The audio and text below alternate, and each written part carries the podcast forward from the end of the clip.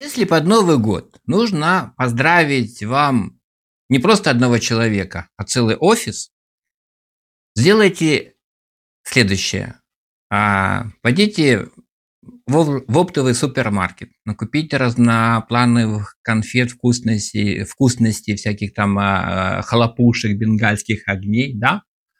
А потом это все дело закажите либо упаковку а, из картона.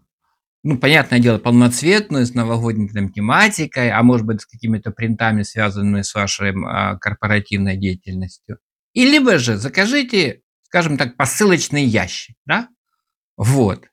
Сделайте посылку, туда это все сложите, закрутите бечевкой, повесьте еще туда сургучную печать, это несложно сделать, и отправьте в офис ваших приятных партнеров.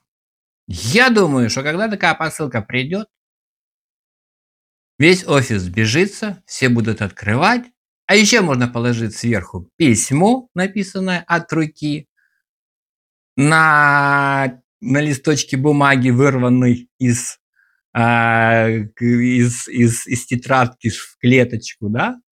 Ну, такая вот вот, так, вот такой вот подарок. Я думаю, что вас будут помнить долго. А еще, если знать, а, ну, скажем так, пристрастие, увлечение каких-то людей, если офис этот небольшой будет, да, то можно, допустим, ну, допустим, кто-то там курит, да, взять, положить зажигалку и, и написать бумажечку, приписать.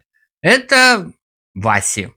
Вот, а если там какая-то девушка любит черный шоколад, соленый, сказать, а это для Алены.